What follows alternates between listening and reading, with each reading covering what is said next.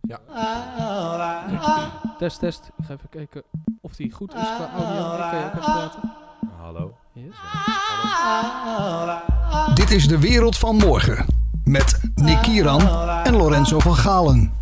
De podcast die zich verdiept in technologie en welke veranderingen dat brengt in de maatschappij.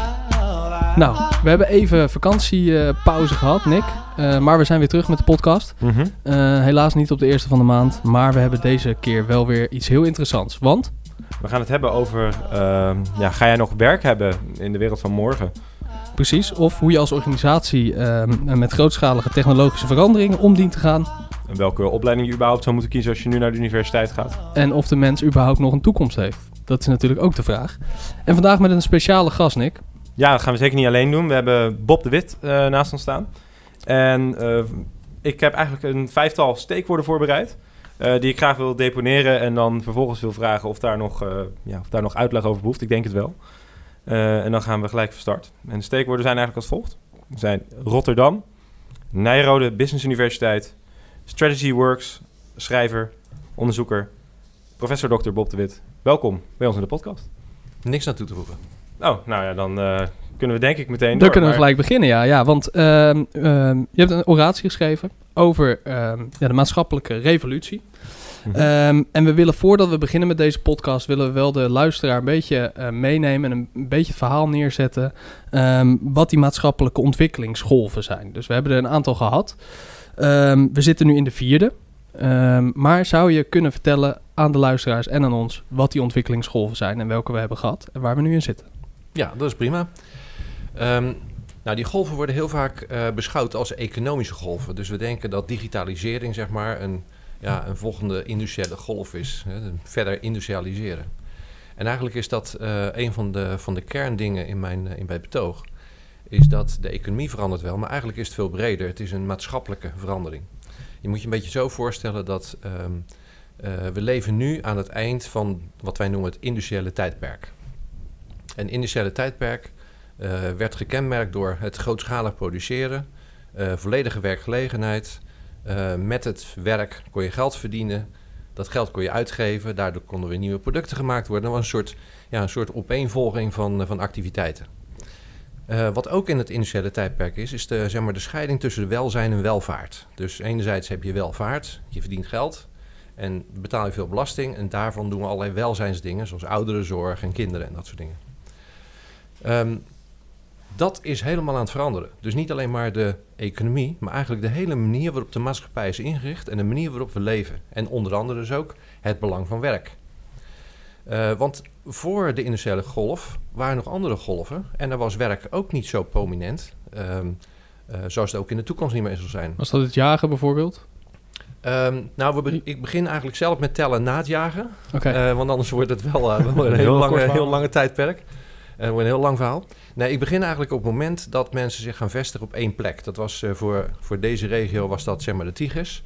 Eh, vanaf dat moment ontstond er een landbouweconomie. En eigenlijk was het een hele simpele maatschappij. Als, je, als je land had, als je veel land had en je kon het goed beschermen, dan, had je, dan had je rijkdom, dan was je welvaart en je had ook de macht, zeg maar, de politieke macht. Later is dat, eh, zijn we gaan handelen. Dat was eerst een landbouweconomie. Daarna zijn we gaan handelen in agriproducten. En overigens, eh, Nederland is rijk geworden in die periode. Want we gingen...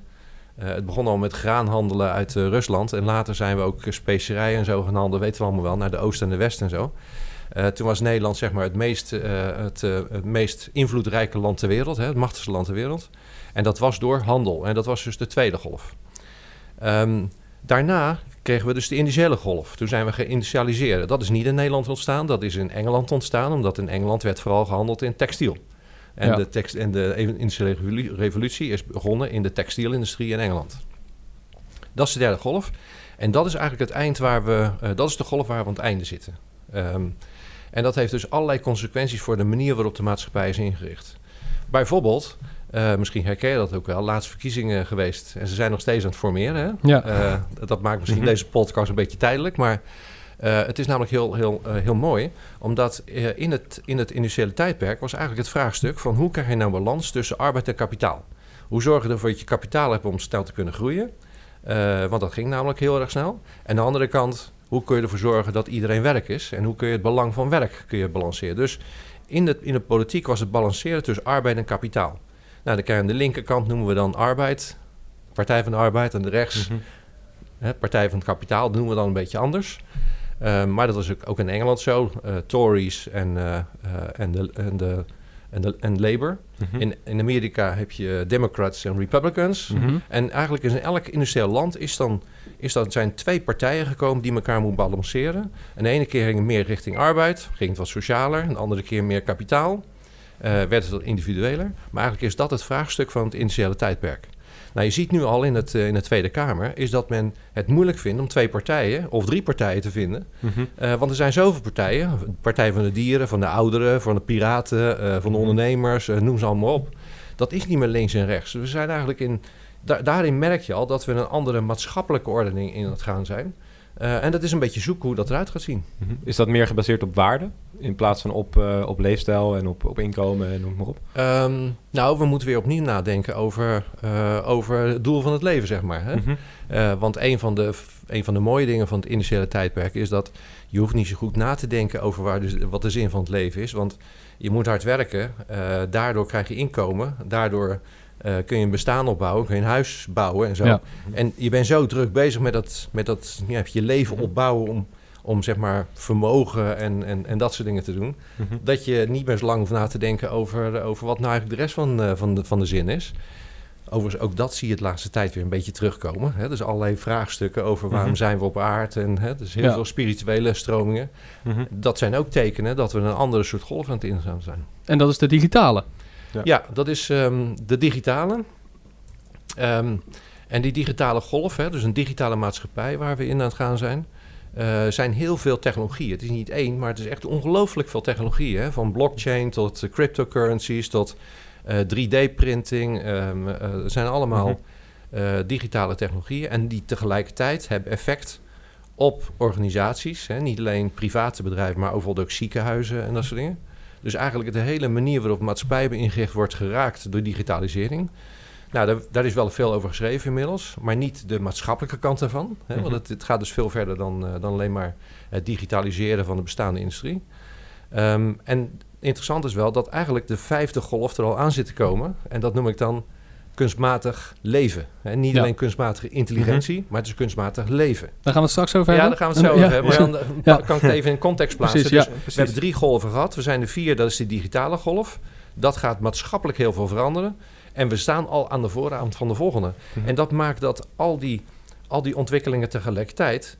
ehm, geeft zoveel ja, onzekerheid, geeft zoveel verwarring, zeg maar, op Ja. dit moment. Want wat ik me dan heel erg afvraag, in de industriële revolutie werden de handjes vervangen met het hoofd, om het zo maar te zeggen. Ehm, maar nu zitten we in deze revolutie en nu worden het hoofd wordt vervangen met de computer. Dus de- het betere hoofd, om het zo maar te zeggen. Ja. En dat is ook uiteindelijk weer eh, een, een, een angst voor heel veel mensen, waar we het ook zo over gaan hebben. Ehm, maar dat, dat is eigenlijk het verschil tussen die industriële revolutie en de digitale revolutie, toch?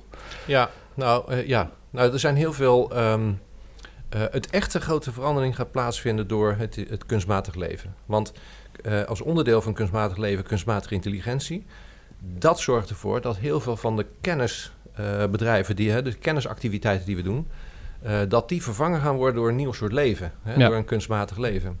En tot die tijd zijn er heel veel technologieën die ehm, de manier waarop we dingen organiseren heel erg gaan veranderen. En je moet je een beetje voorstellen dat, ehm, eh, dat eh, we hebben heel veel ehm, eh, zaken georganiseerd bij het gebrek aan digitale technologie. Even als voorbeeld.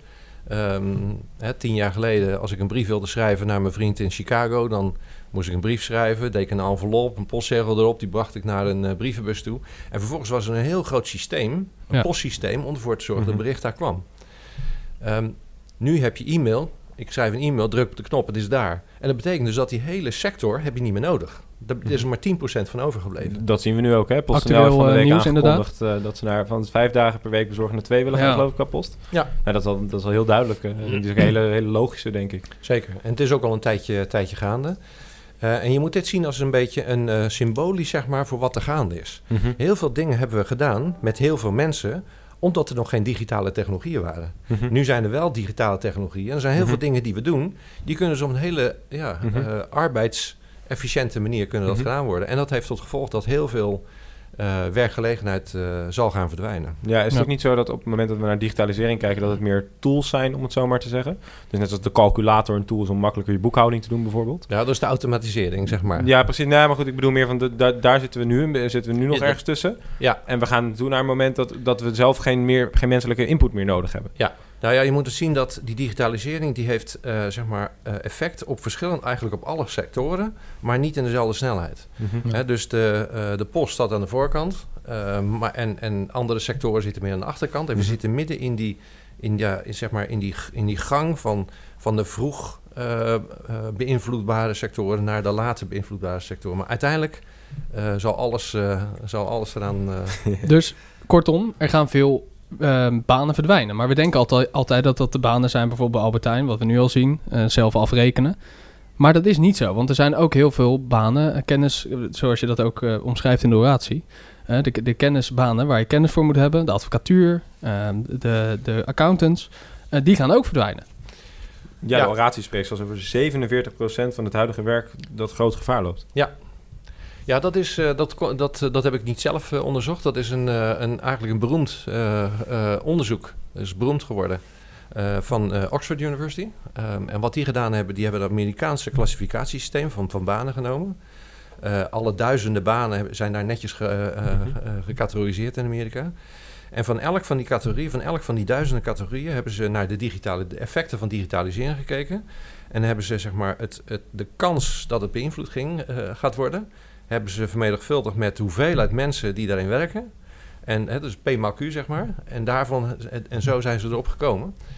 Ehm, ja, en dan zijn het heel veel, eh, en, en, en dat is helemaal doorgerekend. Ja, en dan blijkt dus dat 47% is hoog risico.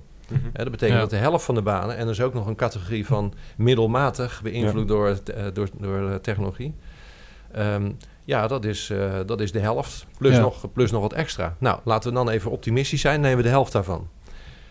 Dat is wel vrij dramatisch, want eh, als je weet dat de Great Depression eh, was er een eh, werkloosheid van 23%. Ja.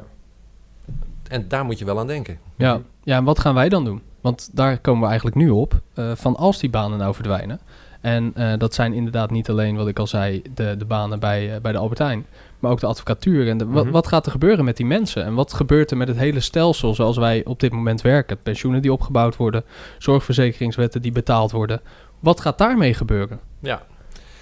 Ehm, ja, dat zijn eigenlijk wel heel veel vragen. Ja. Eh, één- één- eh, als ik, eh, tegelijk. even, als ik één, te- tegelijkertijd neem. Eh, als je kijkt naar het onderzoek van, eh, van Oxford, eh, van Frey en Osborne eh, is dat. ehm, eh, dat gaat eigenlijk met name over de stabiliserende middengroepen, zoals ik dat noem. Dat wil zeggen, eh, niet de laagbetaalde, niet de hoogbetaalde, maar eigenlijk die middengroepen. Eh, daar zitten accountants bijvoorbeeld in. Accountancy kan gewoon geautomatiseerd worden. Ja. Dus heel veel van die stabiliserende middengroep valt weg. En dat betekent dat de, het verschil tussen de top en de, en de, en, en, en de bottom, zeg maar... Dus de, de hoogopgeleide en de laagopgeleide Mhm. dat het verschil groter gaat worden. Dat, dat is het eerste effect wat er gaat gebeuren. Ehm, als je het hebt over eh, advocatuur. eh, in de advocatuur heeft het veel te maken met kunstmatige intelligentie. Dus dan, dan zit je net weer één stapje verder. Eh, want daar is het in die kunstmatige intelligentie. Hè, dus dan we begonnen met, met Deep Blue, met, met Kasparov, die verloor Mhm. van, de, van de computer in 1997. Misschien kun je het nog herinneren. Op basis van die supercomputer zijn er allerlei applicaties gemaakt, allerlei daar is op voortgebouwd. En een daarvan is een digitale advocaat, en dat is Mhm. Ross. Ja, Eh, Van eh, Watson eh, ja. uit, toch? Ja, dus op, ROSS. wat als ze je het, wel eh, eens- ja, klopt, Als ja. je het eh, over, op, wil, op wil zoeken, als je nu zit te luisteren. Interessant. Ja. ja, ze hebben ook met, met Jeopardy gewonnen. Dat is een veel moeilijker Mhm. spel. Eh, het allermoeilijkste spel is Go. Nou, dat, die, die hebben ze ook van de mensen Sinds kort. gewonnen. ja. Ja, en dat maakt dus dat kunstmatige intelligentie is superieur qua intelligentie aan de mens. En, en, Mhm. en de- daar, moet je, daar moet je rekening mee houden. En dat gaat heel veel dingen veranderen. En om even, aan, om even een idee te geven, die Ross, eh, die doet eigenlijk alles van een advocaat. Dus die, je moet je echt voorstellen wat, wat kunstmatige intelligentie kan doen. Want het gaat veel verder dan veel mensen denken. Ehm, als je Ross een vraag voorlegt, een juridische vraag, dan gaat hij alle wetboeken en alle wetteksten en alle jurisprudentie erbij zoeken. Dan gaat hij op basis daarvan gaat hij ook kijken wat de verschillende cases hebben gedaan. Vervolgens gaat hij zelf een aantal strategieën bedenken wat je, wat je mogelijk zou kunnen doen. Die gaat hij allemaal toetsen. Uh, op basis daarvan bepaalt hij een strategie. Op basis daarvan maakt hij een tekst. Uh, en dan heb je eigenlijk een, een, uh, gewoon een, ja, een stuk tekst. waar normaal gesproken een advocaat acht jaar over doet, doet hij in twee minuten. Ja. En het ja. enge is dat hij daar ook nog van leert. Dus dan volgende keer nog beter kan en nog sneller. Je hebt, je hebt als mens gewoon geen schijn van kans meer. Want ja. uh, er is geen advocaat die alle wettekst uit zijn hoofd leert. Nou, jurisprudentie en alle verschillende cases die geweest zijn. Dus al daar heb je al een achterstand. Uh, bovendien, je vergeet ook altijd van alles. En je kunt niet zo goed bijhouden wat er gebeurt. Mm -hmm. uh, die complexiteit kan de mensen helemaal niet aan. En die snelheid kan de mensen niet aan. En dat is bovendien veel goedkoper. Want je koopt één keer zo'n mm -hmm. Ross. Ja, en als, als ik hem nodig heb, dan huur ik hem in voor twee minuten. Langer heb ik hem niet nodig. Nou, dat kost me dan, nou, zal ik het schoot doen? Mm -hmm. 5000 euro. Uh, en anders kost het je acht jaar, kost je acht ton. Ja. Dus ja, um, mm -hmm. je kunt je natuurlijk voorstellen dat er heel veel weerstand gaat komen. Uh, en dat zie je nu al georganiseerd worden. Um, mensen zien wel wat er gaat gebeuren en denken van ja, dit wil ik niet. Want allerlei belangen worden, uh, worden geschaad. Dus je ziet wat, uh, dat er heel veel partijen, heel veel beroepsgroepen, niet alleen de advocatuur, uh, maar ook bij de accountancy en heel veel, ja, mm. die zeggen van ja, dit, we, moeten, we moeten die kunstmatige intelligentie en we moeten digitalisering moeten we inbedden, want de mens moet de baas blijven. Ja. Nou, en die zijn dan mee bezig om het in te bedden in, in de manier van leven die ze nu hebben. Ja, en ik denk dat dat toch een be- voor de meeste gevallen toch een beetje moeilijk verhaal gaat worden. Ja, maar dat is ook wel interessant. Want als je kijkt naar die, uh, het voorbeeld van die advocaat, kan je ook vra- afvragen. Die is nu nog wellicht nog redelijk binair. Hè? Dus, uh, en stel dat de rechter ook een, uh, een, een ROS-rechter zou bestaan, ja. dan, wordt, dan wordt het ook, ja, hoe zeg je dat? Dan krijg je op een gegeven moment ook een punt dat, dat, dus, dat, dat jouw digitale advocaat tegen de digitale rechter gaat. En is het dan ook niet zo van ja, dan, dan heb je eigenlijk meteen al uh, een ja of een nee of weet ik het wat. En dan, dan gaat het, het recht dus ook veel sneller. Ja. Uh, maar dat maakt het recht misschien ook wat minder zwart-wit of wat minder grijs, maar weer meer zwart-wit. Dat, dat, dat was een van de opmerkingen die wat ik las op het internet over Ross. Dat iemand dat een bekend advocaat zei: ja, dat is het probleem. Er bestaat ook nog iets als menselijke redenatie binnen de advocatuur. En dat mis je op het moment dat je dat nu uh, door een AI doet. En dat kan ik me ook wel voorstellen. Ik kan me ook wel voorstellen, maar het is wel een ongetoetste aanname. Want uh, uh, ik, ik vind zelf dat menselijke, dat zorgt ook voor heel veel onzekerheid. Mhm. Ik bedoel, als je nu met mensen praat, ja, als je de ene rechter krijgt, de andere rechter krijgt, die geeft een andere interpretatie. Uh, als je net een rechter hebt die als kind misbruikt is, dan krijg je een andere uitspraak van iemand die. Exact, ja. En, en Mhm. ja, het is maar het afwegen, wat, wat vind je Mhm. belangrijker? persoonlijk zou ik zeggen, joh, dan weet ik tenminste waar ik aan toe ben. Ja, als mijn fiets gestolen wordt, uh, dan weet ik 100% zeker wat Ross gaat zeggen. Of, of als ik ingebroken heb, weet ik zeker wat Ross gaat zeggen. Ik vind dat, ja, ik vind die menselijke maat vind ik eigenlijk in de advocatuur niet zo'n voordeel. Mhm. Eerlijk gezegd. Ja, nee, ik, ik dat kan ik me ook wel goed voorstellen. Maar wat ik me afvraag is op het moment dat je dan... Kijk, ik, daar ga ik nu wel heel stap verder, maar met het, op het gebied van uh, inzichtelijkheid, privacy, uh, monitoring van mensen. Dus je kan op een gegeven moment kunnen we technologie inzetten dat je weet wanneer iemand is. Dus dat betekent dus eigenlijk ook al dat als jij inbreker bent, dat je eigenlijk al weet op het moment dat jij dus in mijn huis staat, ben je al klaar. Ja. Dat, dat zou dus, maar dat zou dus betekenen dat er geen, uh, nou, geen criminaliteit wil ik niet zeggen, maar niet die criminaliteit in ieder geval bijna niet meer mogelijk is. Um, nee, nee, dat, nee dat, dat klopt ook. Kijk, een van de dingen waar, um, een van de belangrijke dingen waar deze technologieën worden ingezet, is juist voor veiligheid. Mm-hmm. Um, er zijn dus nu al sprake van bijvoorbeeld in Schiphol dat. Uh, dat als je, hè, als je jezelf aanmeldt om te screenen, zeg maar, dan moeten al je gegevens worden openbaar. Dat moet je dan wel doen, hè? geen geheimen. Um, dan, kan de, dan kan de kunstmatige intelligentie kun je, kun je herkennen hè, door ja. allerlei uh, gezichtsherkenning en dat soort dingen. En die zeggen, oh, dat is uh, die Bob de Wit. Oh, die deugt wel. Nou, loop maar door. En die paspoortcontrole, hè, die, die draait ook al uh, dit moment. En voor een gedeelte wel, ja. Uh, nog niet alles zit erin, maar in principe kun je het zo, kun je zo ver gaan dat als je daar komt, hè, of je stapt de trein uit, dus je herkent al, oh, daar heb je hem, weet je wel. En dan kan je gewoon doorlopen. Je hoeft helemaal niet gecontroleerd te worden en zo. Maar als je een paar dingen fout hebt gedaan, uh, of je hebt het verkeerde achtergrond, dan ga je naar ergens anders toe. En dan, dus dan, komt, dan, dan richten de mensen zich over de beveiliging, precies die mensen die in de computer worden aangewezen als een risicogroep. Uh, dat, dat, dat heeft natuurlijk voordelen. Het heeft ook wel een nadeel natuurlijk. Want in, uh, bijvoorbeeld in Singapore en uh, China zijn ze een stuk verder dan wij overigens. echt mega veel verder dan wij. Dat, dat geloof je bijna niet. In wat voor zin? Um, Nou, de, de toepassing van die technologieën gaat daar zo hard. Mhm. Ehm, hè, dit- En ook al- van de al die- data, denk ik, die beschikbaar is. En ook, ja, en, en ook, en ook de, eh, dat ook. En, maar het heeft ook iets te maken met de cultuur en met de industriële staat. Kijk, wij hebben heel veel belangen te verdedigen en daardoor staan we op de rem. In China hebben ze veel minder eh, remmen en daardoor gaat het sneller. Maar bovendien is het zo dat eh, het verzamelen van data en dat, ja, dat gebruiken voor maatschappelijke doeleinden, dat heeft daar ook een langere traditie dan, dan wij. Hier vinden we privacy allemaal heel belangrijk en een grote discussie, daar niet. Eh, en dat betekent dus dat eigenlijk alle anderhalf miljard eh, Chinezen, die, die hebben al een citizen score, een burgerscore. En datgene wat we net, net zeiden bij, eh, bij Schiphol, dat gebeurt daar op allerlei andere, andere terreinen. Dus word je eigenlijk continu afgewogen of je een, goed, een goede Chinees bent, om zo maar te zeggen. Permanent. Ja. Ja, Ja, permanent. permanent. En als je een hoge score hebt, dan, eh, dan krijg je een, eh, een hypotheek eh, en dan krijg je een visum Ja. en een paspoort en onderwijs voor je Mhm. kinderen en gezondheidszorg. En als je een lage score hebt, krijg je geen gezondheidszorg, geen onderwijs voor je kinderen, geen paspoort eh, en, en geen hypotheek. Ik Nee. weet zeker dat de Zo mensen ver kan zijn- het gaan, hè? Ik weet zeker dat de mensen die nu aan het luisteren zijn, die daar heel veel van vinden.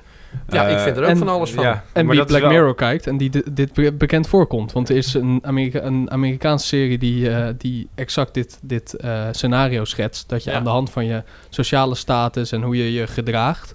een hypotheek wel of niet krijgt. Of, eh, dat, Ja. dat- Zeker. Je ziet het nu al, even los van de fictie. Kijk, kijk, als je nu naar buiten loopt, hier in Rotterdam heb je tegenwoordig die nieuwe leenfietssysteem. O-Bike heet het geloof ik.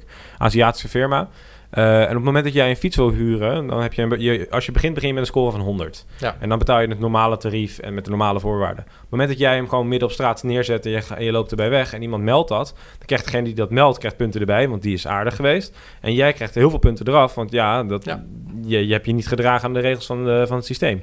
Dus worden jouw ritjes duurder. Of mag je hem niet meer reserveren. En, als je, en andersom worden je ritjes goedkoper, et cetera. Zo is dat, precies. En dat is precies, zeg maar, da- en daar zien we het dan met een, met een fietsendienst. Denken we, ja, nou, dat is niet zo... Weet je, oké, dan betaal ik iets meer voor mijn, voor mijn leenfiets. Of ik neem wel de OV-fiets, want het is natuurlijk ook nog een vrije markt. Eh, maar het is wel interessant om te zien als je dat op meerdere dingen toe gaat passen. En vooral op een hypotheek. Kan ik me ja, voorstellen dat ja. Maar het is juist zo tricky dat ze met van die kleine onbeduidende dingen beginnen. ja. Want daardoor gaat het, gaat het proces zo Ja, ongemerkt als het ware. Iedere keer een klein beetje. Hè? Net als een gekookte kikker. Ehm, en eh, dat is wel het proces wat, eh, wat in wordt gegaan. Hè? Vandaar het leuk, leuk, leuk voorbeeld van die fietsen. Maar overigens nog even reageren op, op jouw science fiction film. Ehm, eigenlijk is het zo dat heel veel mensen zitten nu, eh, en uit mijn sector, hè, de strategen zeg maar, die zijn weer al die science fiction films aan het bekijken. Omdat Ja. het nou zo langzamerhand blijkt dat het steeds meer science en steeds minder fiction aan het worden is. ja. Eh, en en, dus, het is echt heel interessant, want eh, bijvoorbeeld eh 2001 Space Odyssey, hè, dat is de, dat is zeg maar, 69. Wel dat- bekend.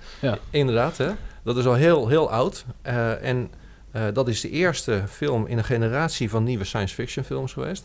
En dat is begonnen met Stanley Kubrick, die aan tafel zat met L.G. Good, die een artikel had geschreven over de toekomst van supercomputers. Ja. 1952. Ja, dus, eh, sorry, 1962. Dus waren in 1962 was er al iemand die heeft iets opgeschreven over de toekomst van supercomputers. Niemand keek ernaar. Wetenschap dachten, nee, die man is gek. Hij zag er Ja. ook een beetje raar uit. Ehm, mensen van, van de overheid keken er niet naar. Maar nou net een filmregisseur, gewoon eigenlijk een, een Mhm. ongefilterde persoon die gewoon kijkt wat er is en zo, hé, hey, dat is interessant. Die zat een week later bij hem aan tafel. Ja. En dat is de inspiratie geweest voor de nieuwe generatie science fiction films.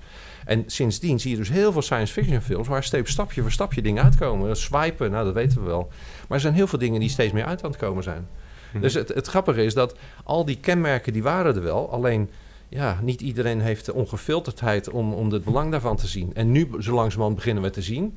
Eh, en dan, ja, dan krijg je dus een proces wat jij zegt. Het gaat stapje voor stapje. Het gaan kleine dingen. dat het steeds normaler wordt en eh, Ja, steeds Ja. dichterbij komt. Maar ja voordat... er zijn meer voorbeelden ervan hoor. Ja, nou, noem maar eens. ook. Nou ja, bijvoorbeeld, ehm, er zijn nu allerlei manieren om bijvoorbeeld eh, het geluid, eh, hè, het hoor, gehoorcapaciteit van de mensen te verbeteren.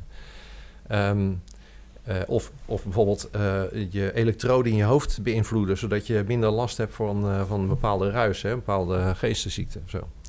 Nou, daar kun je niks op tegen hebben. Hè. Dat is een technologie en die zorgt ervoor dat iemand die doof geboren wordt, dat hij weer kan horen. Of minder die blind geboren wordt, dat, we, dat, dat is allemaal prachtig. Ja. Ehm, de volgende stap was alleen dat, dat er zijn nu al een aantal mensen die hebben aangekondigd, eh, en dat zijn altijd mensen met diepe zakken overigens, die hebben aangekondigd dat ze dit soort technologie ook gaan gebruiken, niet om hun tekort aan te vullen, maar om zichzelf te verbeteren. Exact. Ja. En dan gaan ze dus een Sapiens 2.0 zijn ze aan het bouwen van zichzelf. Dan wordt het wel een beetje tricky. Want ehm, eh, zelfs Elon Musk heeft aangekondigd dat hij in 2024 of zo eh, eh, denkt dat hij al extra intelligentie aan zijn hoofd gaat toevoegen. en wat Ja. meer geheugen aan zijn ge- gaat toevoegen. En Ik zag laatst in Korea een fabriek die heeft een pak ontwikkeld... waardoor werkers volgens mij iets kunnen optillen van 500 kilo.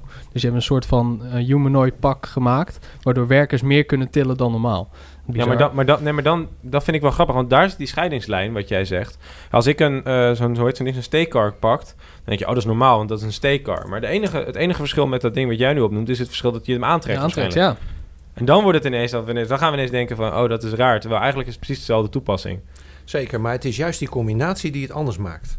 Dus al die verschillende onderdelen, dat, hè, sommige, veel van die onderdelen bestaan wel. Het is juist die combinatie die het, eh, die het zo bijzonder maakt. En daarom noem ik die 50 golven ook kunstmatig leven. Niet Mhm. kunstmatige intelligentie, kunstmatig leven. Ja. Want het is een verhoogde eh, capaciteit van, van, de, van, van, eh, van het intellect. het is een beter geheugen. Ehm, maar dat wordt ook aangevuld met ja, bijvoorbeeld pro- eh, protheses. Het wordt aangevuld met allerlei, allerlei andere technologieën. En dat maakt dat dus stapje voor stapje. En, en wanneer is iets dan nog een mens? Ja. In, in principe kan elk onderdeel van de mens vervangen worden en verbeterd worden. En dan zijn wij misschien wel, en sommige mensen zeggen dat ook, die zijn er heel pessimistisch over. Ehm,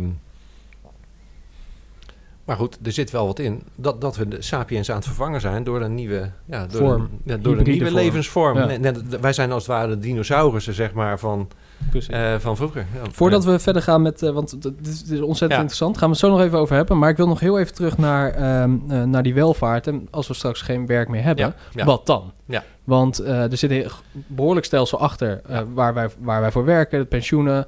Als we ziek worden, kunnen we naar de dokter. Alles is gebaseerd op werk. Alles Nu. is alles. gebaseerd op werk. We Ja. hebben een enorme welvaart. Als we kijken naar de mensen op de schaal van 60.000 jaar geleden tot nu, leven we denk ik in hoogzomer. Eh hoe wij kunnen consumeren en hoe de welvaart is. Ik denk dat wij in de mooiste tijd leven van de mens ooit. Ja, Zeker. Earth, Earth Zeker. Overshoot Day komt ieder jaar weer een dagje dichterbij. Oftewel het moment Ja. dat we aan de, aan de tak zitten van wat we uit de aarde kunnen halen.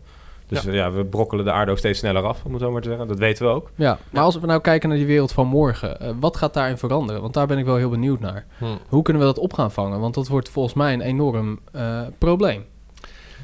Ehm, nou, laat, laat ik eerst even eh, eerst e- één stapje terug. Want ehm, kijk, wij zijn. Het is inderdaad waar dat werk is de basis van onze maatschappelijke omgeving. Hè, dat, zo is het geregeld. Hè? Dus eh wordt allemaal welvaart en, dat, en welzijn, dat financieren we daarmee. Dus we werken allemaal heel erg hard. Maar we overschatten ook wel het belang van werk in het geluk van de mens. We werken wel hard, maar we- en, en, en omdat we het goed hebben, zijn we ook redelijk gelukkig. Ehm, maar als je aan mensen vraagt van wat doe je nou als je 34 miljoen bij de staatsloterij hebt gewonnen, dan, is, dan zegt 9 van de 10 eh, die zegt van nou dan stop ik met werken. Dus zo leuk is het nou ook weer niet. Dus je bent ook alweer in een soort tredmolen terechtgekomen. Ehm, het gaat meer om de voldoening die je hebt in wat je aan het doen bent. Hè? Niet, hè? Dus, dus, het, het is, ehm, dus werk is belangrijk. Het is de basis van onze welvaart. Maar we moeten er even anders naar kijken. Als we het zo kunnen, eh, kunnen regelen dat we bijvoorbeeld maar twee dagen per week werken, dan hebben we ook drie dagen per week hebben we de tijd om andere dingen te doen. Eh, we hebben nu zeg maar kinderopvang uitbesteed. Dat is een business geworden. We hebben de ouderenzorg op, eh, uitbesteed. Dat is een business geworden. Terwijl het eigenlijk een normale menselijke activiteit is. Dus de gedachte is van ehm, we moeten zorgen dat er een zekere welvaartssysteem gaat komen. Wat best anders kan zijn dan, dan die van nu. Namelijk wil werken en, en inkomen hebben. Ehm, en we moeten weer terug naar eh, ja, een integrale manier van leven.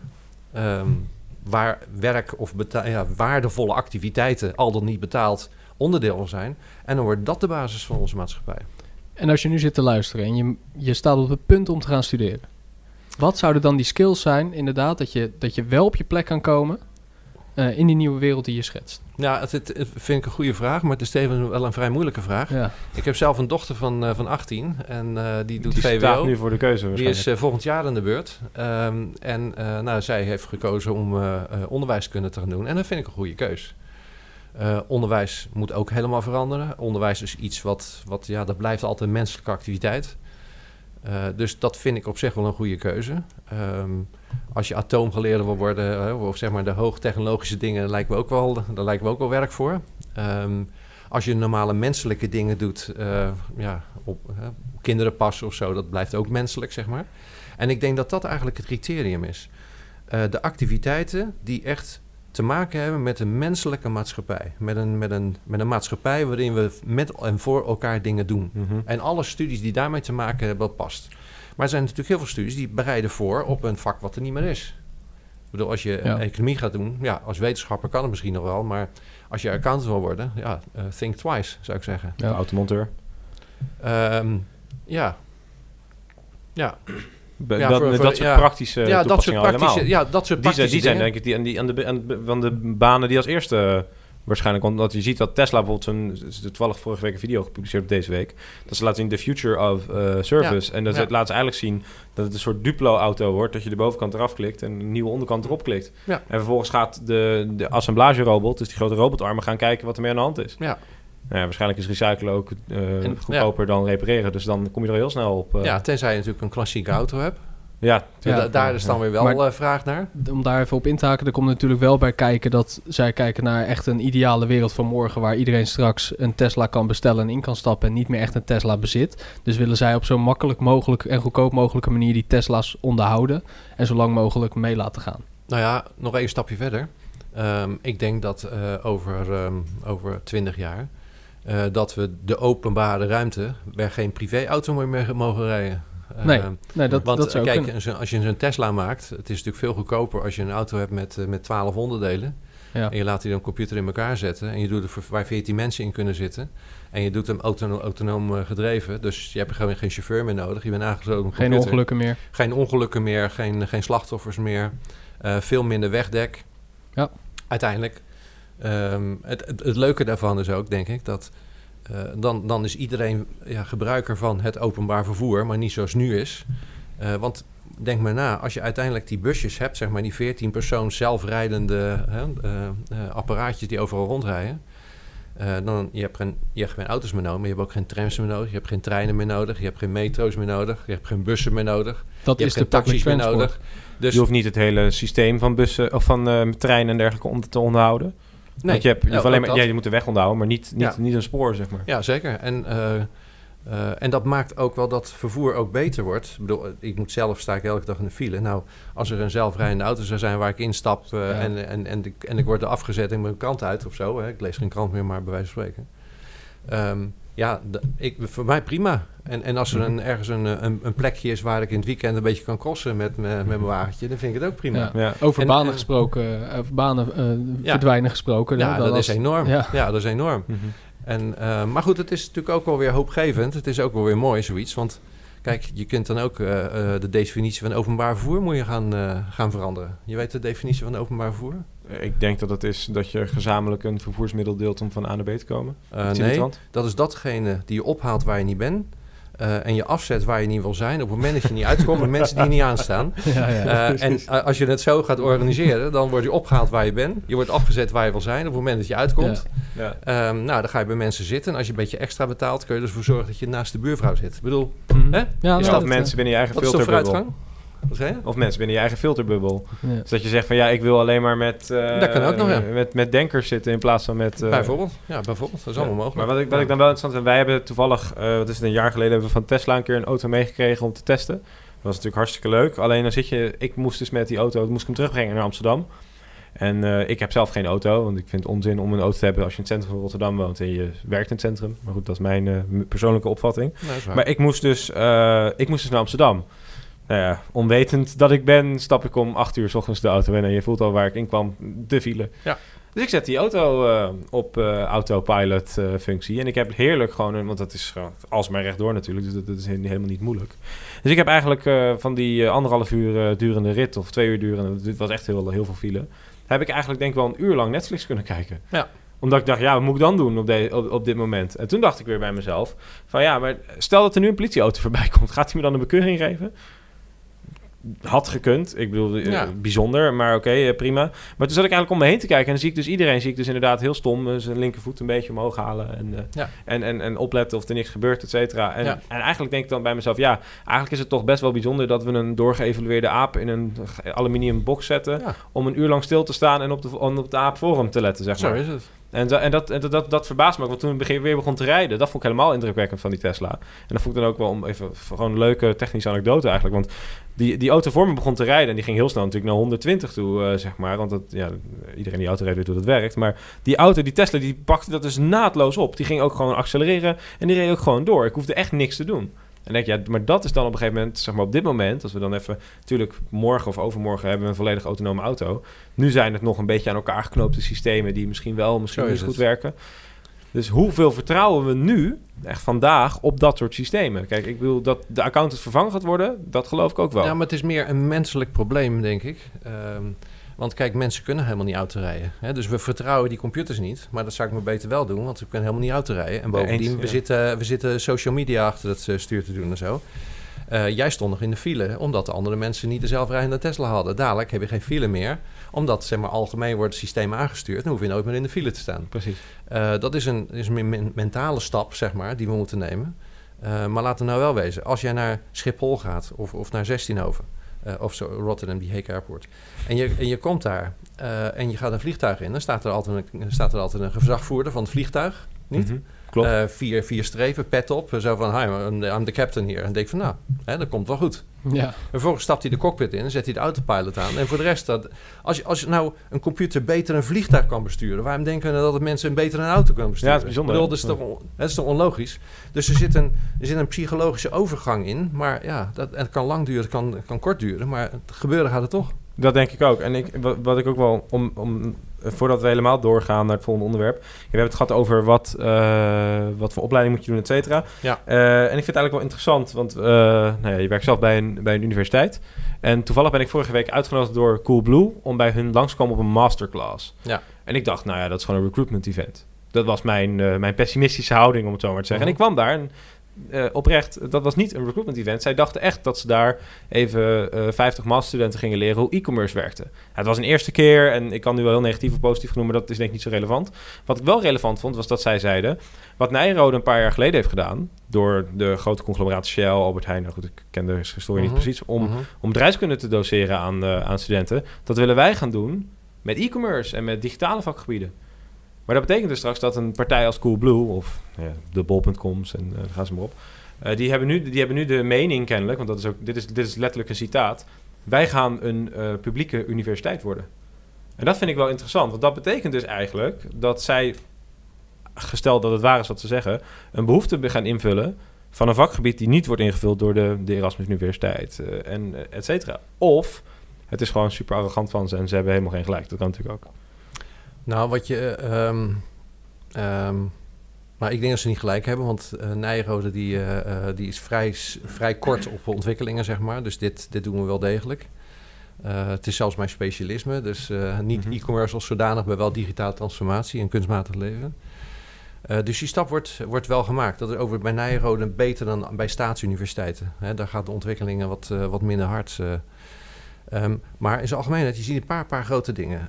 Eén is, eh, je ziet bedrijven ehm, eh, over grenzen van hun sector heen gaan. Eh, als even, je, nam, je gaf eh, als voorbeeld. Eh, nou, Amazon is natuurlijk heel goed beschreven. En dat bol, kun je- eh, bol kun je ongeveer daar in, die categorie plaatsen. Eh, ze hebben eigenlijk een, eh, een, een... Aan de achterkant hebben een systeem die je op verschillende manieren kan gebruiken. Dus ze gaan eigenlijk over sectoren heen. Waar vroeger een heel groot verschil was tussen de fietsenbranche en de, en de supermarkt... is dat door de technologie is dat verdwenen. Dus je ziet heel veel ehm, grensconflicten. Hè? Dus die bedrijven worden steeds groter. Ze zijn nu ook in supermarkts gegaan. Hè? Vandaar is de, de, de aandelen van, van Albert Heijn en zo, eh, van Ahold zijn eh, in, in elkaar gedonderd. Ja, Amazon Mensen heeft, denken van, oh, wat gaat er gebeuren? Amazon heeft Walmart gekocht. Ehm, dus er zijn heel veel ontwikkelingen waardoor er een aantal bedrijven heel groot gaan worden. En je ziet en niet alleen maar in het private domein, maar ook in het publieke domein. En dan zie je dus dat het, eh, eh, dat het ook over die grenzen heen gaat. Ehm, uiteindelijk moet ook het businessmodel van universiteit veranderen. En ook dat gaat langzaam. Ehm, kijk, we hebben heel veel universiteiten eh, in Nederland. We hebben, we hebben maar twee grote steden, we hebben 16 universiteiten. Mhm. Ehm, hè, dat is, en waarom komt dat? Dat komt door de beperkingen van of het niet hebben van de technologie om het op twee plekken te concentreren of één plek te concentreren. Die technologie komt er ook aan. Want ook het ook universiteitswerk, ook het, ook het studeren, dat wordt ook gedigitaliseerd. Dat is ook aan het veranderen. Dus Ehm, dus je ziet dat die hele sector die gaat veranderen. En je ziet al een aantal partijen, niet alleen Coolblue, er zijn ook andere, die trekken dat erbij, zeg maar. Dat, hè, ze zeggen van, we gaan dat niet uitbesteden aan de universiteit, want die doen het nooit zoals wij het willen. En, eh, dus het is een één groot grensoverschrijdende activiteit wat er plaatsvindt. Ja, is dat niet ook interessant, zeg maar, als je kijkt naar bijvoorbeeld Nijrode opgestaan vanuit Albert Heijn, et cetera. Eh, zou, zou een universiteit los van of het een Nijrode is of een andere een alliantie moeten vormen met dat soort bedrijven? Of een Google of een, of een Apple of weet ik het wie? Ehm, ja, nou dat, dat wordt al gedaan overigens. Eh, er zijn al verschillende partijen. Maar het, het, is wel, het zit wel in de genen van Nijrode. Er zijn 46 opgericht door grote bedrijven. Hè, voor de buitenlandse dienst. Hè. Mhm. dat, dat was het idee. En opleidingsinstituut voor de buitenlandse dienst. Met veel sport en zo. En, eh, weet je wel, en cultuur.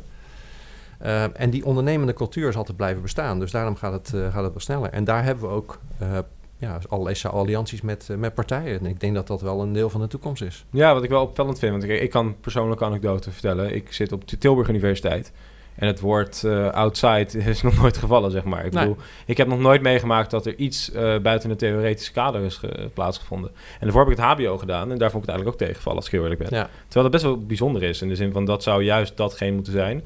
En toen ik bij Coolblue kwam, was ik aan de ene kant was ik geïntrigeerd. Dat ik dacht van ja, ik weet niet of ik het hiermee eens ben. Maar aan de andere kant denk ik bij mezelf, ja, als ik naar mijn eigen persoonlijke ervaring kijk, dan denk ik, ja, ik snap ook wel waar de behoefte vandaan komt. Nijrode weet ik dan niet, daar ben ik zelf niet geweest, maar ik kan me voorstellen dat het daar wel iets anders gaat. Ja, het gaat er echt anders. Want als je uh, kijkt, die staatsuniversiteiten, uh, die, uh, die hebben natuurlijk het voordeel, maar ook weer een nadeel, dat ze researchgeld krijgen. Eh, en dat heel veel mensen die zijn gewoon onderzoek aan het doen, want dat levert het meest op. Dan krijg je meer prestige, onderzoekspunten. Mhm. Dus je krijgt al een businessmodel wat meer naar de research toe gaat. En dan hebben studenten, en dan vertel je het verhaal, wat je opgeschreven hebt. Het is heel erg zendend, zeg maar. En je ziet ook dat de, de business schools die aan die staatsuniversiteiten hangen, hè, behalve dan de RSM hier in Rotterdam, um, maar die hebben het wel moeilijk op dit moment. Het is moeilijk om dat puur wetenschappelijke te combineren met die maatschappelijke kant daaraan. Dat is bij Nijrode niet, omdat wij geen subsidie krijgen. Dus je bent afhankelijk van wat bedrijven met je doen, hè, wat studenten betalen. Dus je bent al marktgerichter. En daardoor gaat het bij Nijrode ook veel sneller. Dit terwijl de markt continu, wat we al zeggen, daar gaat de hele podcast over, dat we continu aan het veranderen zijn. Ja. Wat dus, uh, waar ik dus een beetje naartoe wilde, is dat dan niet een hele grote bedreiging. Want ik bedoel, die 17 universiteiten, of wat waren het er 16? Dat, die hebben natuurlijk wel, nou, ik weet niet hoeveel procent, maar echt super, veel, super overgroot merendeel natuurlijk van het aantal studenten. Is het dan niet zo dat door die constructie dat we straks allemaal mensen opleiden die wellicht een beetje te ouderwets worden opgeleid, omdat de aansluiting met de veranderende wereld er niet is? Nou, niet een beetje, veel te. Ja. Uh, kijk, als je niet goed aan, aan de voorkant zit van de ontwikkelingen, dan blijf je opleidingen aanbieden. Dan tegen de tijd dat mensen hun diploma hebben, dan is die banen niet meer. Ja. Uh, het, het, het, is allemaal op, op het verleden gebaseerd. En, um, dus daarom iedereen die met deze, met, voor deze keuze staat, zou ik echt nadenken om niet te luisteren naar wat de universiteiten aanbieden, maar gewoon even je hart te laten spreken en even goed te verdiepen hoe die wereld eruit gaat zien. En, en dan gaan doen waar je eigenlijk het leukste vindt en waar je het beste in bent, uh, waar je energie van krijgt. Um, Ja. Want dat, ja, uiteindelijk het hoogste wat je worden kan is jezelf. Dus ook in deze toekomst is dat het beste. Ja, een paar jaar Maar- geleden was... eh, Ja. Één eentje. Ja. Sorry, Lorenz. Eh, een paar jaar geleden was eh, een discussie over de, of de studie Oud-Grieks en Latijn nog moest blijven bestaan. Waren, of Oud-Noors geloof ik. Er waren twee studenten in heel Nederland die dat deden. Nou, volgens mij is toen de beslissing genomen van dat gaan, we, ja, dat gaan we niet meer doen. Maar er doen heel veel mensen accountancy. Even gesteld dat we dat voorbeeld nemen. Moeten we dan niet een verbod gaan krijgen op, het, op de opleiding accountancy? In ieder geval een, een, een tax. Laat ik het, laten we daarmee beginnen. Dat- Nou ja, het, het zou mooi zijn als... eh, maar ik heb nog niet veel visie gezien eh, die, eh, die tot een verbod zou kunnen leiden. Dus ik denk dat je Mhm. dat, dat een beetje... Op, op- dat is te optimistisch, denk ik. Ik denk dat je echt ja. van je eigen kompas uit moet gaan. Oké. Ehm, en, maar als we nou even teruggaan naar wat ik in het begin zei... van we zitten aan het eind van het initiële tijdperk... Opleidingen zitten ook in het initiële tijdperk. Want we waren mensen aan het opleiden om een bepaald beroep te hebben. Exact. Ik bedoel, dat begon al bij de, bij de basisschool. Eh, dan moest je discipline moest je leren. En eh, je moest, op de middelbare school moet je allerlei dingen uit je hoofd leren en zo. Dat is, daarna moet je een keuze gaan maken voor een universiteit. En dan word je voorbereid om een bepaalde functie te gaan doen. Ook dat hele onderwijssysteem is eigenlijk een industrieel onderwijssysteem. Als je kijkt naar de vakken en de dingen die je moet doen, hebben te maken met je voorbereiden op dat je nou ergens aan het werk bent, eh, ergens in een gespecialiseerde job. Voorheen was onderwijs veel meer het ontwikkelen van de mens. Hè? Dus dat je, je kreeg meer humanities. Hè? Je kreeg meer art, je kreeg meer science. Je kreeg, het, was, het was veel breder en minder op een specifieke specialisme gericht. Het was generieker. Dat zal weer terug moeten komen, denk ik. Dus ook het hele onderwijssysteem moet opnieuw opgebouwd worden. In lijn met de ontwikkelingsgolf eigenlijk. In, in lijn met, met de toekomst van de mensen, Precies, inderdaad. Ja. Ja. Maar stel nou dat ik me helemaal niet kan aansluiten bij die nieuwe wereld. Eh, ik, vind, ik, ik, ik vind geen werk. Eh, ik, ik heb niet gestudeerd voor een vak zoals data-analyst of, eh, Mhm. of eh, iemand die AI ontwikkelt. Jij bent nog steeds boekhouder. Ik ben, ja, maar wat ga ik doen? Krijg ik een basisinkomen? Ah, basisinkomen. Want daar horen we veel over. Is, Ja. is dat überhaupt Dat is mogelijk? echt wel een brug trouwens. Ja, nee. en een prachtige maar- brug. Ja, ja dat eh Ja, dank je. Het, het- ja, dat is nou een, een van die dingen waar ik lang even over zit te nadenken. En ook met een paar mensen ehm, eh, die in de politiek zitten en, eh, en die het een heel interessant onderwerp vinden. Eh, mijn probleem met basisinkomen is dat eh, enerzijds spreekt me heel erg aan. Want als wij een basisinkomen hebben, dan, dan hebben we in ieder geval die onrust halen we weg. Hè, want dat, dat gaat heel onrustig worden. Hè, dat, daar kun je vanuit gaan.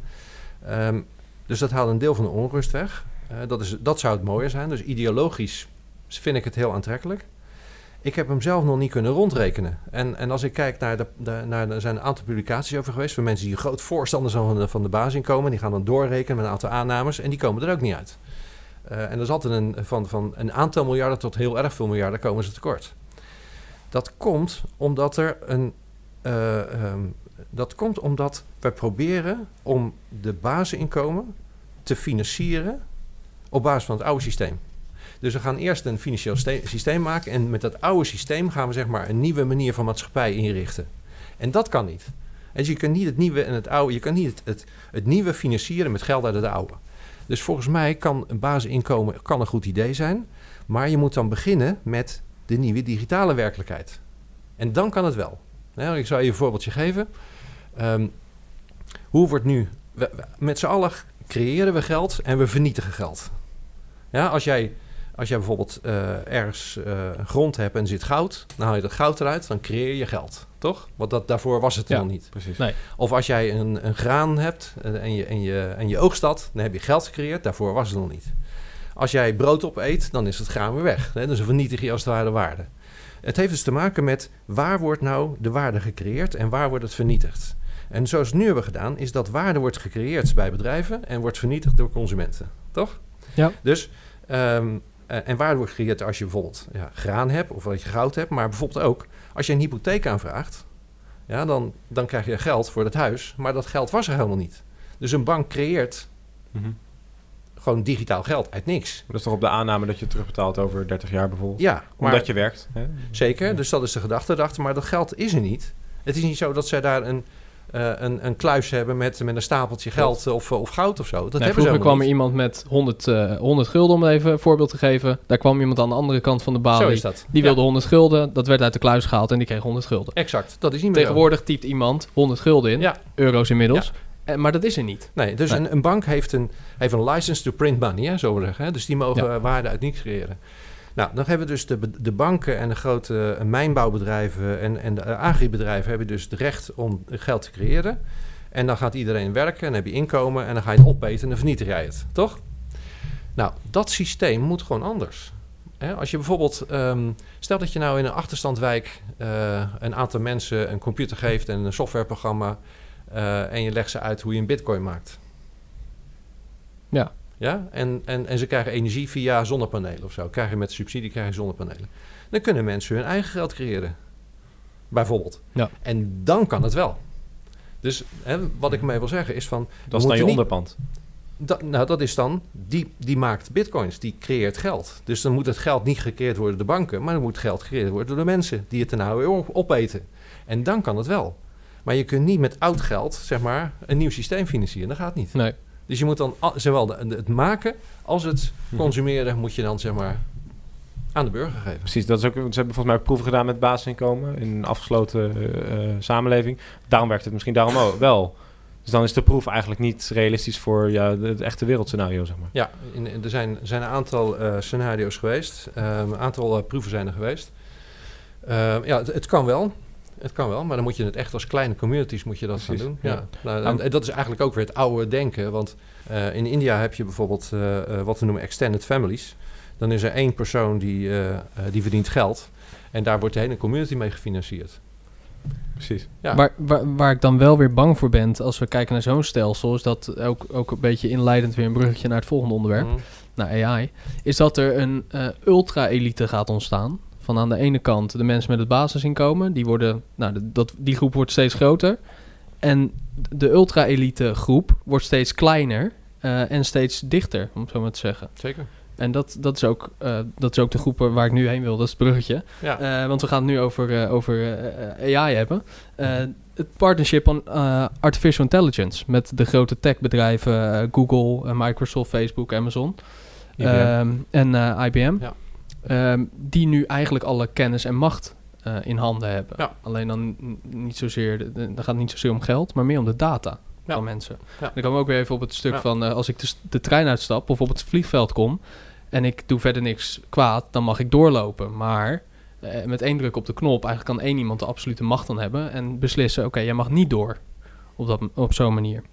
Ehm, dat, is, dat is een negatieve kant. En eh, je zegt ook in de oratie van er zijn, er zijn eigenlijk alleen maar mensen die heel erg positief zijn, heel erg optimistisch over dat AI en over een supercomputer en die eh, nou, wellicht kanker kan oplossen, bijvoorbeeld. Dus zo'n master algorithm. Ehm, maar moeten we wel zo optimistisch zijn hiervoor? Of moeten we daar eigenlijk ook eh, kritisch naar kijken en ehm, ja, niet bang voor zijn, maar wel voorzichtig voor zijn? Nou, er zijn, er zijn gewoon meerdere scenario's mogelijk, afhankelijk van eh, hoe, we het, eh, eh, hoe we het gaan aanpakken. Je kunt zeggen van die nieuwe technologieën, die maken het mogelijk om dat we een beter leven hebben, dat alle, dat alle honger de wereld uit is, want dat is uiteindelijk een distributievraagstuk, hè, dat kunnen we oplossen. Ziektes kunnen we oplossen, we kunnen ouder worden. ehm, bedoel, hè, dus er zijn, al die technologieën kunnen, als we het op de goede manier doen, kunnen het inderdaad de mensheid verbeteren. Dat is de ene kant. Maar de andere kant is dat als, je het, als we het niet goed onder controle krijgen, of het komen bij de verkeerde partijen terecht, eh, dan kan dat ook tot machtsconcentratie leiden. En macht is niet alleen geld en data, maar het is ook de technologie zelf. Ehm, en, en dan krijg je dus een hele kleine elite in de wereld eh, die alles hebben. En een hele grote groep van mensen die, die het niet hebben. Nog even terug in, in de tijd. Vroeger was het zo, als je, als je land had, dan was je rijk en je had macht. En de rest van de mensen die moesten hard werken en die waren arm. Hè. De, meeste mensen waren Ja. gewoon arm.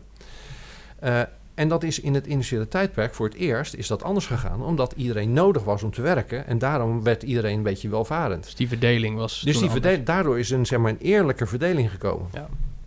Een tijdje is het ook goed gegaan. Hè, dan de, de hoeveelheid mensen die alle macht hadden en al het geld hadden, dat, dat was een steeds kleiner percentage. Maar je ziet de laatste tijd dat het weer oploopt. Een steeds kleinere groep heeft steeds meer eh, van, eh, van, de, van de macht en van het geld. En die trend die gaat doorgetrokken worden. Want het is niet alleen dat ze al het geld hebben, hè, eh, maar ze hebben dus ook alle data en ze hebben alle technologie. En vergeet ook niet, ehm, eh, die partijen die je net noemt, dat zijn ook de partijen die dadelijk als eerste extra geheugen en extra intelligentie en extra zintuigen aan zichzelf gaan Ja, toevoegen. daar wilde ik net Ja. naartoe, ja. En dan, en, en dan krijg je weer het verschil dat, kijk, nu zijn die rijke, eh, de rijke elite zijn nog steeds mensen. En die vallen nog steeds om. En die kunnen nog steeds auto-ongeluk krijgen en, en dat soort dingen. Ja. Maar dadelijk is die elite is geen mens meer. Dat is een Sapiens 2.0 of een Sapiens Mhm. 3.0. En dan wordt die verhouding wel heel anders. Maar dan ga je dus krijgen dat er een groep mensen bestaat, even los van of die groot of klein is, die potentieel onsterfelijk is. Hè, in de zin van, ze kunnen zichzelf blijven itereren in de zin van, eh, het hart gaat niet goed, nieuw hart erin. Nou ja, gaan ze maar door. Ja, permanent vervangen. Exact. Ja. Ze zijn hyper intelligent. Ja. Waarbij wij, dus, de, de, dus de, de, kijk, als jij nu geboren wordt in een arm gezin en je hebt een goed idee en je voert het uit, dan is het nog mogelijk om je omhoog te klimmen. Dat kan dan gewoon niet meer. Want je, dat ga je niet redden qua cognitief vermogen of, Nee. of überhaupt niet, zeg maar. Eh, dus dan krijg je op een gegeven moment een soort punt. Eh, ja, dan, kan ik, dan kunnen we heel erg science fiction zeggen van ja, die gaan op het vliegtuig naar Mars en eh, die gaan daar wonen. En dan wordt onze aarde wordt langzaam wordt een soort mindere aarde dan die andere. En science fiction films bestaan die dat, Ja. die, dat, eh, die dat beschrijven. Maar welke gevolgen zijn echt realistisch als we kijken naar AI? Wat is het scenario dat, eh, dat wat jou betreft het meeste, het meeste realisme kent? Ehm, nou, even over Mars. Ik heb laatst nog een plaatje gezien over Mars. Ik wilde niet leven. Ik weet niet of jij het leuk vindt, maar eh, ik, eh, Nee. la- laat zij er maar naartoe gaan dan, eh, als ze dat leuk vinden. Elon, Nou, Musk wil, dan- Elon Musk wil in 2028 Nou, dan laat hij dat maar doen dan, Ja. want eh, volgens mij is helemaal niks te beleven daar. Maar goed, dat is eh, nog even een ander ding. Nog niet. Maar nee, nee, nog niet. Want uiteindelijk gaan we dus een stap maken van de aarde naar het hele zonnestelsel. Hè? Dat Ja. heeft meer met energie te maken en, en dat soort dingen. Maar goed, eh, los daarvan. Ehm, ik denk dat het wel vrij realistisch is. Eh, het is echt geen doemdenken. eh, dat een aantal mensen zichzelf gaan verbeteren met kunstmatige intelligentie en geheugen. Ik denk dat het echt realistisch is dat in vanaf 2024 de mogelijkheid er is voor een aantal mensen om hun geheugen te verbeteren, waardoor ze gewoon niks meer vergeten en veel meer weten. Eh, veel meer intelligentie hebben, misschien twee, drie of meer zo intelligent als wij, hè, zoals we hier staan. En bovendien dat de mensen gekoppeld zijn met een soort supercomputernetwerk, waardoor ze ook, ook toegang hebben tot allerlei informatie. Precies. Dus het is- het is een soort Google Glass, maar dan zeg maar eh, in, eh, eh, Geïmplementeerd in... maar in geïmplementeerd in je hele lichaam als het ware. Je hebt eigenlijk permanent toegang tot alle kennis die er in die netwerken zit. En deductief vermogen ook. Ja. Ja. E- e- extreem is. Exact, ja. Dus dat, dat is eigenlijk, ja, dat wij, hè, dus eh, wij mens, verhouden zich tot die Sapiens 2.0 als zeg maar de chimpansee ten opzichte van, van ons nu. Hè. Zo moet je het een beetje zien. Dus, dus dat verschil gaat er dan ontstaan. Dat, ik denk dat dat realistisch is. Ik denk dat dat wel gaat gebeuren. De maatschappelijke context waarin dat plaatsvindt, dat hebben we nog een beetje onder controle. Ja, want uiteindelijk, er zijn wel mensen nodig om ervoor te zorgen dat fabrieken kunnen, blijven draaien. Dat mensen geld kunnen verdienen. Als er geen mensen zijn, dan, hè, dan, dan kun je alle technologie hebben, maar daar valt helemaal niks mee te doen. Eh, dus er moet op een of andere manier wel een maatschappelijke ordening komen, die voor ons nog prettig is, maar ook eigenlijk voor die machtshebbers. En, en degene die toegang hebben tot al die intelligentie en dat geheugen en die netwerken. Ehm, en op het moment dat we een, een, een land of een, ja, een, een samenleving is nog steeds door mensen gemaakt, hè, tenminste nu. Ehm, en je, wat je er wel ziet is dat er kleinere gemeenschappen gaan ontstaan. Je zegt van ja, weet je, eh, al die technologie, al die dingen, we gaan dus even mens worden. En, en je ziet dat Mhm. en je ziet de schaal kleiner worden. We vinden, we vinden andere dingen ook belangrijk. Ik bedoel, jullie vinden... En jullie zijn, een, eh, eh, jullie zijn weer net wel een ge- generatie later dan ik. Maar jullie vinden andere dingen belangrijk dan mijn generatie. Dus stapje voor stapje gaan we wel een maatschappij, een andere maatschappij vormen die menselijker wordt, die veel meer met netwerken en met Ja. persoonlijke eh, contacten te maken hebben. Het wordt, het wordt gewoon een ander soort maatschappij. Ja, terwijl als ik aan mijn moeder zou vragen... wat verwacht jij? Dan zegt ze, ik zie iedereen alleen maar op zijn telefoon zitten. Maar dat is denk ik een, een tijdelijk iets. Hè? Eh, Ik bedoel, Ja. dat, dat, dat, dat, dat, zien we, dat is nu het portaal naar het, het andere. Ja, maar dat verandert dat ook verandert. alweer. Maar dat verandert ook alweer. Ehm, ik bedoel, jullie generatie stuurde nu al meer eh, briefkaarten van vakantie dan de ouderen, bijvoorbeeld. Ja. Ja, want de ouderen hebben al, doen alles met e-mail en zo. En jullie denken van ja, maar dat is niet persoonlijk. Ja, Ehm, ja ik zie altijd maakt het ook- trouwens. ja, Ja, Ja, het is ook romantisch of zo. Hè? de We- Er zijn eh, de, de platenmaatschappijen, die, of in ieder geval de platen, worden meer verkocht dan ooit. Langspeelplaten. De langspeelplaten, ja. ik ben eh, Eh. afgelopen zaterdag eh, moest ik met mijn dochter de stad in. Eh, en op terugweg zijn we, zijn we langs platenzaken gelopen. Ja. Want zij wilde een nieuwe plaat. En dan ging ze mij vragen. Dat is jouw, jouw tijd. Is, dit mooie, is dat een mooie plaat Ja. of niet? En, de, de analoge camera's zijn niet aan te slepen, dat, eh, dat ook. Dus Ja. er zit wel een soort romantiek in. En eh, mensen herkennen, of in ieder geval mijn generatie, en ik, die herkent dat heel erg. Ja, maar Van, je krijgt gewoon een nieuwe terug. balans tussen het digitale en het fysieke. Tussen het kunstmatige en het, en het menselijke.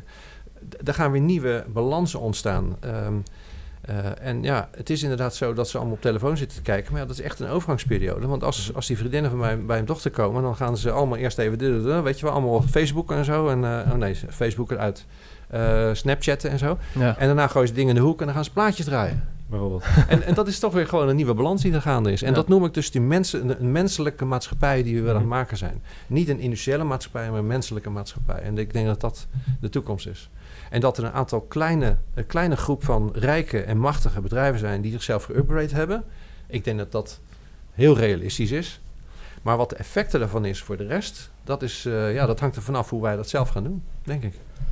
En dan komen we denk ik op het punt... ehm, ja, eigenlijk waarvan ik, wel, waarvan ik het heel interessant vind om naartoe te gaan. En ik heb het zelf dialoogsessies genoemd, maar ik, Ja. ik, weet- ik weet even niet of dat de juiste, de juiste bewoording is. Eh, maar wij, wij hebben elkaar ook een keer eerder gesproken. En toen hadden we het over dat er een, een, een, se- een sessie moet komen op basis van eh, huidige en toekomstige leiders, visionairs, et cetera, die zich gaan berispen over dit soort onderwerpen. Ja. Ehm, nou, ik denk dat het, dat het feit dat we moeten nadenken over dit onderwerp, ik denk dat dat inmiddels wel duidelijk is. Eh, maar wie zijn die mensen die daarover na moeten denken? En moeten die het tegenhouden? Moeten die een constructief beeld hebben? Hoe zien we dat? Hoe, wat gaat dat worden? Ehm, En wie organiseert dat? Dat is misschien ook wel een goede vraag. Nou ja, kijk, op basis van, van die inzichten die ik heb gekregen en het onderzoek heb gedaan en, en zeg maar de vergezichten die, eh, die er zo al zijn, ehm, heb ik ook gezegd er aan de vooravond staan van de maatschappelijke revolutie. Nou, die maatschappelijke revolutie eh, kan op verkeerde manier gaan, dat kan op een goede manier gaan. Wat ik probeer te doen is een bijdrage leveren dat het op een goede manier gaat. Wat je nu ziet is dat bestaande leiders, eh, die hebben de netwerken, die hebben de, de posities om die veranderingen te doen. Maar die vinden het weer moeilijk om te zien wat voor wereld er gaat komen. En je hebt een aantal jonge leiders eh, die wat opener staan, eh, die wat ontvankelijker zijn, die wat frisser kunnen kijken. Maar die hebben weer niet de macht en het netwerk om dat te realiseren. Precies. Eh, dus ehm, ik heb dan ehm, ik heb een World Leadership Dialogue ben ik aan het oprichten, waarin, eh, waarin je eigenlijk die bestaande leiders, de verantwoordelijke bestaande leiders, gaat koppelen, in dialoog brengt met de toekomstige leiders.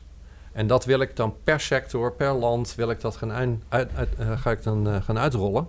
Omdat ik denk dat een goede toekomst alleen maar kan als je ervaring en, en posities combineert met, met zeg maar de, de onbevangenheid van, van de jonge generatie. En zo probeer ik ja, een, een, ja, een beweging tot stand te brengen. Eh, en die dialogen te faciliteren om samen zeg maar, die nieuwe maatschappelijke context te gaan maken. Mhm. En Zijn dat dan politieke leiders? Zijn dat leiders vanuit het bedrijfsleven? Of... Ehm, kan- wat mij betreft kan het van alles zijn. Eh, hangt ook een beetje van de, van de sector af. Ik denk dat het in de zorg weer anders in elkaar zit dan eh, bijvoorbeeld in, in, in de security. of Hmm. in de arbeidsbemiddeling. Dat zijn Mhm. wel allemaal anders. Dus je gaat allerlei partijen die ermee bezig zijn, ga je bij elkaar brengen. En dat kunnen publieke leiders zijn, dat kunnen private leiders zijn, dat kunnen, eh, dat kunnen politieke leiders zijn, dat kan van alles. Mhm. Eh, we hebben het één keer eh, nu gedaan. Ehm, en wat, wat wel heel grappig is, is dat op het moment dat je de bestaande leiders en nieuwe leiders bij elkaar brengt, dan, dan ontstaat er toch een, een leuke dialoog en heel veel ja, van die, van die, van die ego-kwesties verdwijnen. Dat vond ik zo interessant te zien. Eh, die bestaande leiders, als je, als je allemaal bestaande leiders aan tafel neemt met alleen bestaande leiders, dan gaan ze een beetje apenrotsgevechtjes lopen doen, weet je wel. Ik ben slimmer dan jij en ben groter dan jij en ik heb meer omzet dan jij en zo. En dan zijn ze meer daarmee bezig dan met het vraagstuk. Maar juist omdat die jonge mensen erbij zijn, speelt dat veel minder. Mhm. heb Die je hebben geen een- bewijsdrang, want Nee. je weet de afweging ook Ja, al, het is Ook een, ja het is, en het is een context ja, waarin het ook niet gepast is om een beetje apenrotsje te lopen, te lopen spelen. En ook omdat, je ook omdat ze er zitten, omdat ze weten dat ze samen een toekomst moeten bouwen. Ja. We moeten samen moeten we een nieuwe maatschappij gaan bouwen. En we moeten ervoor zorgen dat het op een goede manier gebeurt. Dat we ook. Want die bestaande leiders hebben namelijk ook kinderen. Mhm. Dus als ik tegen ze zeg van je zit er niet voor jezelf, je zit er voor je kinderen. Oh ja. Ja. Nou ja, en dan. En, dan- en, wat voor, wat voor eh, punten komen daaruit? Want hoe gaan we dat doen? Hoe gaan we het bedrijf, het publieke wat zijn punten wat we nu kunnen doen om hier ons te voorbereiden... op wat voor volgende week, volgend jaar, komende tien jaar? Ehm, nou, ik vind die verantwoordelijkheid vind ik wel een, eh, een belangrijk ding. Eh, dus dat je mede verantwoordelijk voelt voor de toekomst die eraan zit te komen. Ehm, en, eh, en, dat dat een, en dat dat zowel op maatschappijniveau speelt, maar ook op sectorniveau niveau speelt. Hè. Je kunt naar onderwijs kijken of naar andere sectoren. En ik denk dat je vooral voor moet zorgen dat... Ik heb zelf ook al een visie hoe het eruit zou moeten komen te zien. Maar ik denk het beter is om een dialoog te maken, een proces te maken... dat mensen zelf iets aan het maken zijn... Hè, onderdeel van het proces is namelijk ook dat je niet alleen maar met elkaar praat erover, maar dat je samen ook besluit van oké, dit zijn de drie dingen die we moeten doen. En nu zijn wij ook verantwoordelijk om het te doen. Want dan, dan ontstaat er een beweging. Het is Ja, geen praatclub. Hè? Het is de bedoeling dat Precies. die dialoog is bedoeld om daarna een aantal dingen te doen die we gaan samen gaan doen.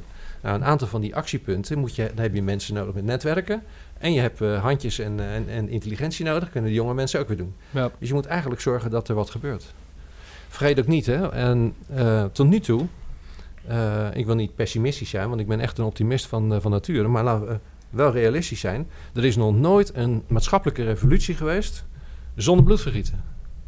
Dat is nog nooit gebeurd. Nee. Dus straks Ja? komt China niet- wel met het eh, AI-leger. Wat niet wil zeggen dat het, dat, het nu wel, dat het nu ook zo gaat gebeuren. Maar het wil ook niet zeggen dat het makkelijk is. Mhm. Ik denk dat we echt eh, eh, de verantwoordelijkheid moeten nemen, gewoon het initiatief moeten pakken, om ervoor te zorgen dat het een beetje smoothly gaat. Want Ja.